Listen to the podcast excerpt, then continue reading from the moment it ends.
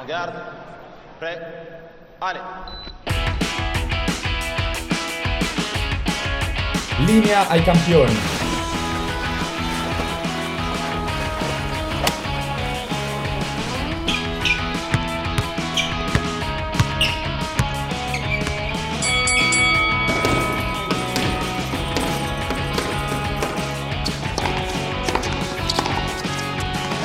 fifteen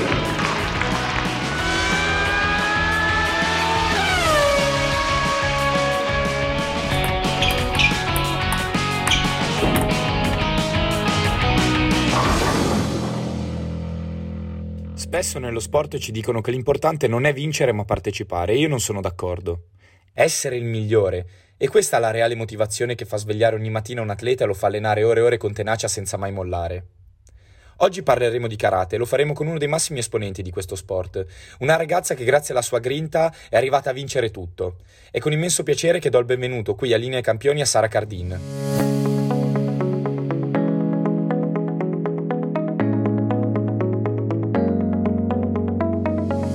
Sei una grande donna, fammelo dire, perché veramente io ho fatto qualche ricerca su di te nell'esercito, insomma, poi una combattente nata. È proprio questo che voglio chiederti, non voglio cadere nei pregiudizi o negli stereotipi, però non è proprio uno sport da ragazza il karate, quindi volevo chiederti come ti sei avvicinata a questo sport, se è una passione che avevi fin da piccola oppure ti è venuta man mano crescendo. Guarda, io sicuramente fin da piccola non avevo l'inclinazione per le Barbie, le bamboline, le pentole, queste cose qua, perché non, non ci ho mai giocato. Eh, giocavo in giardino eh, con gli archi, le frecce e le spade, che le intagliavo su magari dei pezzi di legno con il taglierino insieme a mio nonno. E appunto insieme a mio nonno guardavamo i film, no, di Karate Kid, Bruce Lee, e poi sai come sono i bambini, no? Guardano un film, si infomentano tutti e dico ah, voglio farlo anch'io, voglio farlo anch'io e, e quindi diciamo su pressione mia sul nonno e, di pre- e poi la pressione di mio nonno su mia mamma, alla fine insomma ho iniziato con il karate eh, in una palestra vicino a casa e mi è piaciuto da subito, no? Quindi mh, trovavo una valvola di sfogo lì e mi ha subito affascinato il mondo, perché comunque è un mondo molto vario, molto vasto, eh, cambia continuamente, non è mai noioso. E poi c'avevo appunto questa inclinazione al guerriero, eh, al combattere e tutto, e, e quella è diventata subito la mia passione.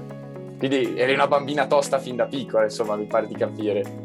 Sì, era una bella peperina, c'avevo la vicina di casa che voleva a tutti i costi giocare con me, veniva sempre lì con queste pentoline, con queste Barbie, Ciccio Bello. Eh, io devo essere sincera, da piccola per me era il mio bersaglio, c'era cioè il mio nemico, no. Tipo li tiravo con la fionda, dicevo arriva il nemico, arriva il nemico, li tiravo con la fionda sul sedere, e ancora adesso sorridiamo perché ripensa alla nostra infanzia e dice no vabbè, se, se, lo, se qualcuno avesse visto i nostri giochi e come tentavamo di giocare insieme essendo incompatibili, non, non, è, non sembra possibile, però dai. Quando è che hai capito che avresti potuto sfondare anche a livello nazionale e internazionale con questo sport? Allora, no, non devo negare che fin da piccolina eh, cioè mi sono accorta comunque di avere un talento, talento che era il okay. talento della velocità, no? Io facevo i percorsi, da piccola non si, non si comincia subito combattendo con il karate, ma si facevano queste prove di, di velocità e mi ricordo che arrivavo prima dei maschietti, no? Quindi pensavo di essere eh, una campionessa di percorsi, dicevo sono velocissima, però da lì a capire eh, che i percorsi, quindi rotolare, saltare, correre, quelli libro, che fossero in qualche modo collegati, no, al karate, non, non riuscivo a capirlo da piccola.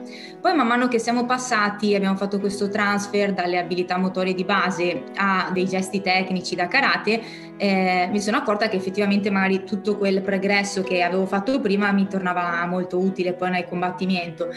E la fiducia, beh, la fiducia è arrivata eh, quando comincio a vincere le prime garette, quindi... Eh, all'inizio ero sempre molto emotiva, quindi io fondamentalmente avevo una paura immensa di mettermi in gioco, mi allenavo tutta la settimana, però poi arrivava il giorno della gara, c'avevo una strizza perché io volevo soltanto vincere, no? Quindi certo. era, era tremenda per me la possibilità che potessi perdere, e in questo magari ringrazio tanto anche i miei, perché magari a volte anche con i lacrimoni però mi hanno detto no, tu vai a farla questa gara perché è quello che ti piace, soltanto che c'hai soltanto paura di metterti in gioco, quindi mi hanno aiutato, mi hanno formato tanto. Però ecco, intorno ai quattordici anni, quando ho vinto il primo campionato italiano, sai, sali sul podio, ti mettono la medaglia al collo, una medaglia importante, ti dicono sei la campionessa italiana, certo. E lì ciao, lì è stato il momento di svolta che dici, oh, sono un piccolo campione di qualcosa, no? E poi è iniziato tutto il percorso per quella nazionale, europei, mondiali, eccetera, eccetera.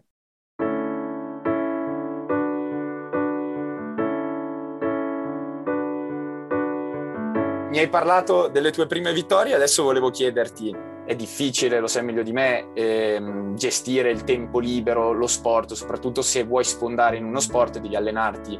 Quanti sacrifici hai fatto? Tornassi indietro, li rifaresti? Insomma, com'era per te l'infanzia? L'hai vissuta, andavi alle feste oppure eri proprio concentrata? Volevi, avevi questo obiettivo e volevi arrivare ad ogni costo? Allora, ti devo fare due, due parentesi della mia vita, no? Okay. La prima parentesi, quella eh, quadrata, spigolosa, metodica, perfezionista, dove per me c'era spazio soltanto per karate, karate, allenamenti, allenamenti, karate, quindi eh, niente parchetto. Sì, uscivo qualche volta con le amiche, però non tantissimo. A scuola tutto perfetto, i voti dovevano essere alti, tutto doveva filare eh, in un perfezionismo assoluto, quasi anche, diciamo, morboso, quasi un malato, no? Infatti poi era sfociato, l'ho detto anche eh, nel mio libro, poi Combatti: Ho scelto di vincere, sono arrivata a un momento nel quale poi è comparsa anche la bulimia, quindi dei disturbi alimentari che sono spesso molto correlati, no? Con la voglia di perfezionismo e di essere impeccabile, perché anche in quello volevo essere eh, super bella, super magra, super tutto perfetto, no?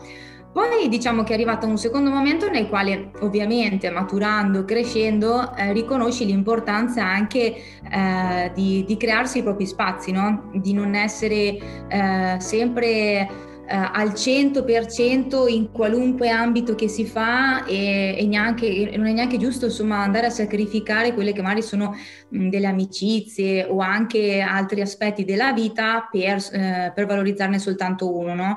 Ecco, io penso che la cosa importante sia alla fine trovare un giusto equilibrio, no? Quindi riuscire a fare sì la cosa per la quale eh, tu stai sognando, ma senza che questa diventi eh, qualcosa di, di malato, hai capito? Quindi un'ossessione, certo.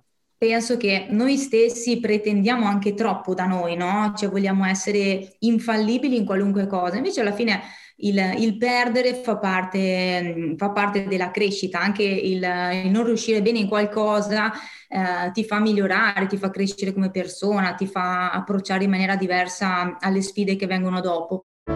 Per quanto riguarda, guarda, la scuola, devo essere sincera, il sistema italiano non aiuta per niente lo sport, eh no. Perché comunque io ho fatto il liceo scientifico, E, e ho fatto difficoltà, cioè nel senso io sono sempre stata la, sei la secchiona, quella che passa i compiti a tutti, che prende gli appunti bene, precisi, così, no?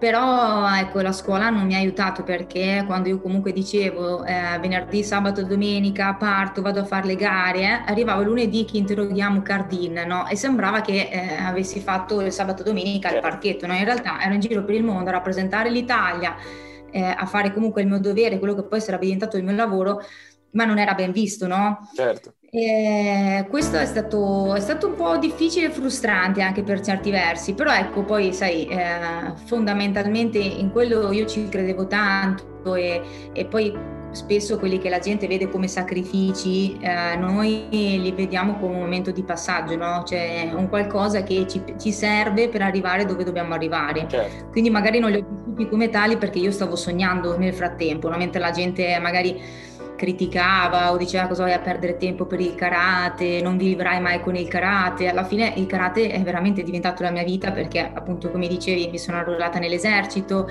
eh, sto facendo professionismo, mh, cioè sto vivendo alla fine, certo, con il karate. Vivi per il karate. Poi vabbè, poi c'è stato il momento dell'università, ho fatto due anni e mezzo di giurisprudenza, poi non sono riuscita a continuarla, anche un po' a, a rammarico, però insomma ero in un momento nel quale Eh, ero comunque andata a convivere con il mio compagno, insegnavo in palestra ai bimbi. Non ero ancora arruolata nell'esercito, però stavo tentando quella strada eh, e non riuscivo a girare il mondo, studiare giurisprudenza, certo, convivere, insegnare ai bambini. Ho detto, Sara, cioè, va bene tutto, ma c'hai ventiquattro ore al giorno anche tu, tu dicevi sì, insomma. E quindi alla fine è venuto un po' così, un po' alla volta, e ho cercato di dire ok, facciamo prima bene questa cosa, poi bene quell'altra, e non cercare di buttare tutto quanto nel calderone assieme. Certo. Penso che dobbiamo imparare a non guardare quello che ci manca, ma con quello che abbiamo cercare di dare il massimo in quelle che sono le nostre passioni, i nostri talenti.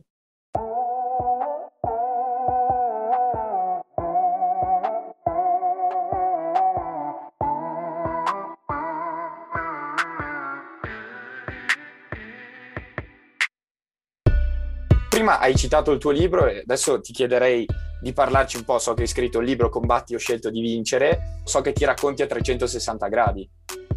Sì, il libro è, è stato un viaggio dentro me stessa, eh, è venuto diciamo in un periodo molto difficile nel quale eh, mi ero rotta il ginocchio crociato, sì. E quindi per, sai, per, un, per un campione, un atleta, la rottura del, del ginocchio può mai ricostare la carriera, no?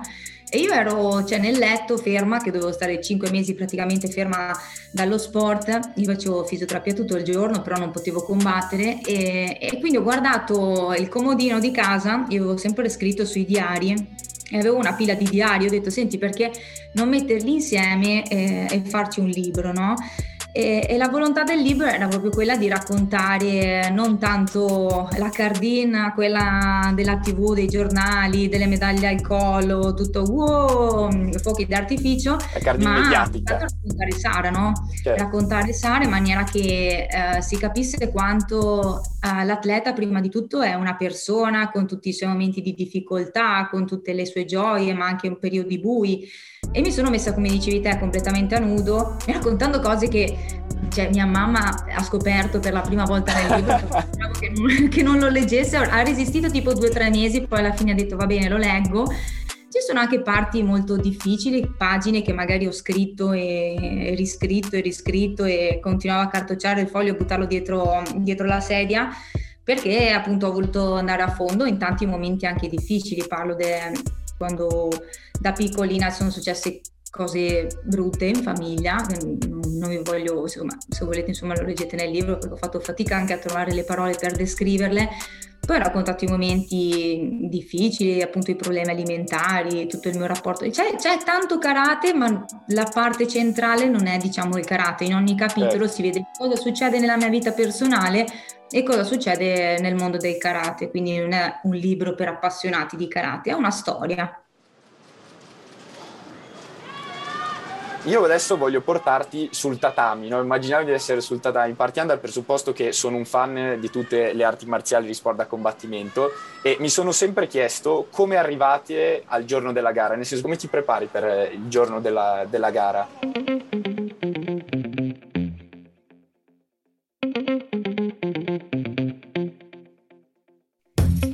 Guarda, il giorno della gara alla fine, come, come stavi più o meno dicendo te, si arriva da un percorso che, nel quale si lavora insieme con un team di tante persone, ognuna che si dedica in maniera assolutamente eh, professionale a quello che è il suo ambito. C'è il preparatore atletico, c'è il tecnico, c'è il coach, c'è il video analyzer, c'è il mental coach, c'è il fisioterapista. Siamo veramente seguiti dalla A alla Z. Abbiamo anche il nutrizionista, come dicevi, perché noi abbiamo la categoria di peso, quindi la mia categoria di peso è cinquantacinque chilogrammi, se io peso cinquantacinque virgola zero uno non faccio la gara, ok? Devo essere sotto i cinquantacinque.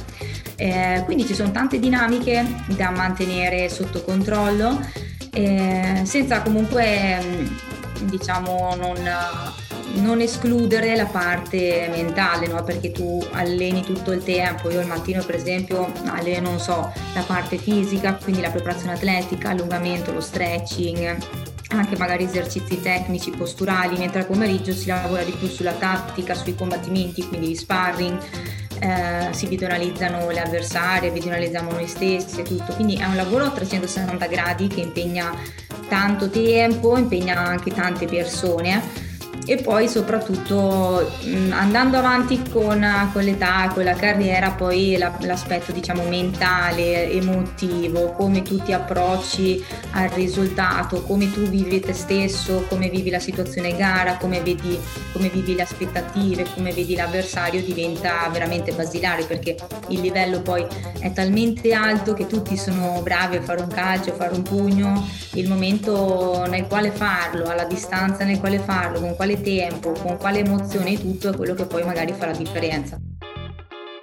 Soprattutto in questo sport, soprattutto nel karate, ma come in ogni altro sport di combattimento, l'aspetto mentale non è da sottovalutare, perché comunque alla fine poi sei tu da sola contro il tuo avversario e devi essere forte sì fisicamente ma soprattutto mentalmente. Ah no, beh, così, cioè eh, quando ho preparato il mondiale, tu prepari il mondiale per una vita eh, con tanta gente, tanti e tutti, però poi quel giorno lì arrivi e sei nel parterre di gara da solo, eh, sei lì sotto con il kimono, lo scudetto dell'Italia sul petto, sei tu, il tuo coach, guardi sugli spalti, ci sono diciottomila persone, tifosi che urlano, sbraitano, fanno il tifo, e tu devi salire su un tatami dove in soltanto due minuti o tre minuti adesso ti giochi il sogno di una vita. Se tieni conto che prendere un calcio vuol dire, un calcio saranno tre quattro decimi di secondo, cioè sbagli a battere le palpebre nel momento sbagliato e, e tu pigli un calcio in faccia e magari perdi la gara, quindi è, è anche situazionale il karate, quindi a volte può capitare che magari sei anche più forte di quello che c'è davanti e magari ci perdi, a volte sei più scarso e magari ci vinci, quindi a livello emotivo, mentale c'è sicuramente tanto tanto lavoro, per questo mi faccio anche aiutare dal mental coach della nazionale, che è Stefano Albano, che ringrazio, ed è importante, però in primis ecco, sic- sicuramente deve venire, deve venire da noi, cioè la voglia di mettersi in gioco, di rischiare, di, di cadere, di rialzarti mille volte, come si dice, è, è reale, insomma, non è, non è fantascienza, è proprio così. E adesso vorrei parlare invece della Sara Cardin al di fuori del karate, perché io so che tu sei primo caporale maggiore e leggendo delle tue varie missioni, soprattutto quella, volevo chiederti se ci puoi parlare un po' della missione che hai fatto in Libano, perché so che sei andata ad addestrare in un paese straniero le donne nella, nella, nell'autodifesa, no? Sì, in realtà è stata veramente un'emozione ehm, stupenda, c'ho un ricordo bellissimo, sebbene anche molto eh, crudo e difficile, eh, perché comunque il contesto non era era facile, comunque eh, ero andata, avevo raggiunto a Shama il contingente italiano ed eravamo, fa conto, nella, nella zona al confine con Israele, quindi una zona molto calda, certo. E in quel periodo certo eh, c'era una missione di pace, però eh, cioè comunque noi militari, noi militari giravamo comunque per le strade, cioè c'erano i carri armati, non quelle mitragliatrici fuori per intendersi, però comunque non è che eh, fosse eh, una situazione così fredda, certo. E calda. Eh, la cosa che cercavano di fare era di ricostruire il tessuto sociale, partire, certo, dalle attività, ma anche nelle scuole. Sono stata nelle scuole di Tibling e Nacuora a far interagire i bambini con le bambine per insegnare, insomma, al bambino a rispettare la bambina, la bambina a insegnargli che anche lei ha della forza, senza parlare, diciamo, di religione, di politica, ma semplicemente di sport, e quello poteva aiutare magari a costruire una cultura di tolleranza nuova e magari di rispetto diversa. Eh, e poi, come dicevi te, anche i corsi di difesa personale eh, alle donne libanesi, ma anche a quelle di altri contingenti militari che, che erano lì presenti in Libano, che stanno facendo, insomma, quello che facevano anche i nostri militari. Quindi è stata un'esperienza molto molto bella, forte, perché comunque incontri situazioni difficili, però ho un bellissimo ricordo e beh, ringrazio l'esercito italiano per questo, per l'esperienza che, che ho avuto. Io ho dato il massimo, poi una bella esperienza davvero. Questo ti fa onore, perché comunque ci vuole coraggio, come hai detto tu, eh, sono comunque paesi con culture diverse dalle nostre, ma soprattutto con situazioni sociali diverse dalle nostre, quindi bisogna avere comunque una, una buona no, dose sì, di coraggio. C'è stato un momento, lo racconto a te, perché è stato un momento nel quale l'ultimo giorno mi hanno detto va bene dai, andiamo in aeroporto, ero in questa macchina eh, nell'aeroporto, che stavo andando in aeroporto, eravamo io e un altro militare, il, il driver e davanti e dietro c'erano altre, altre macchine, tipo, e, e gli faccio, eh, scusi colonnello, gli ho detto, ma, ma queste macchine? E lui mi fa, eh, sono la tua scorta, perché cosa pensi? Qui tutto il Libano sa che tu stai andando in aeroporto, mi fa, e secondo te al Libano piace che tu vieni a parlare alle donne di emancipazione femminile, cose così? Eh no, e io ho detto, ah ok, bene, quanto manca l'aeroporto? Volevo dire, tra quanto arriviamo? Al di fuori dell'esercito, al di fuori dal karate, voglio chiederti proprio chi è Sara Cardin, insomma, se hai altre passioni. Io so ad esempio che sei tifosa, ahimè, della Juventus, quindi non so, hai altre passioni oltre al calcio?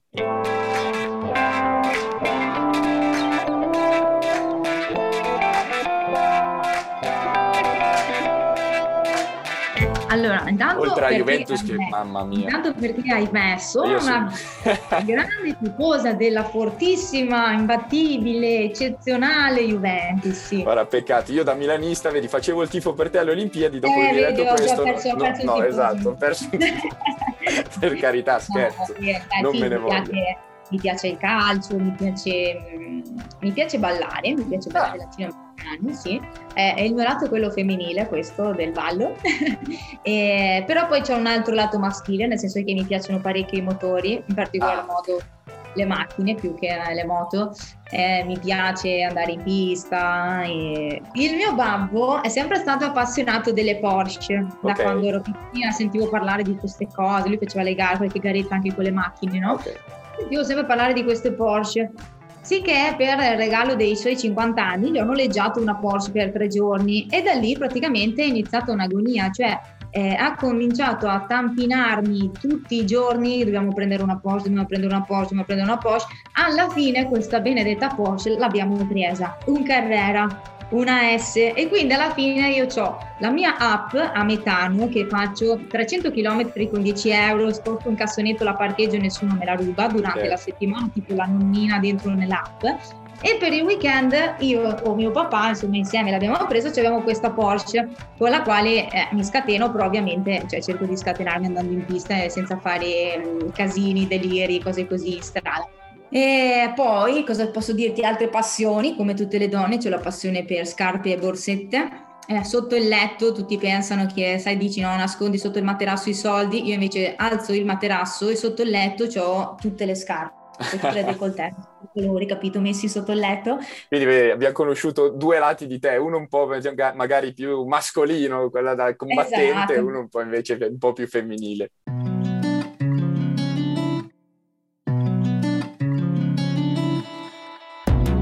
L'ultima cosa che ti chiedo prima di salutarti, visto abbiamo parlato della tua carriera, abbiamo parlato delle tue imprese anche nell'esercito per le donne, adesso vorrei chiederti proprio di rivolgerti alle ragazze e ai ragazzi che ci stanno seguendo, ai giovani che aspirano, magari ci sarà anche, anche qualcuno che aspira a diventare un combattente bravo, se non come te, almeno a livello simile al tuo, ma comunque a tutti i ragazzi che stanno provando a diventare professionisti, qual è il tuo consiglio per loro? Quale consiglio ti senti di dare? Qual è, qual è il tuo suggerimento?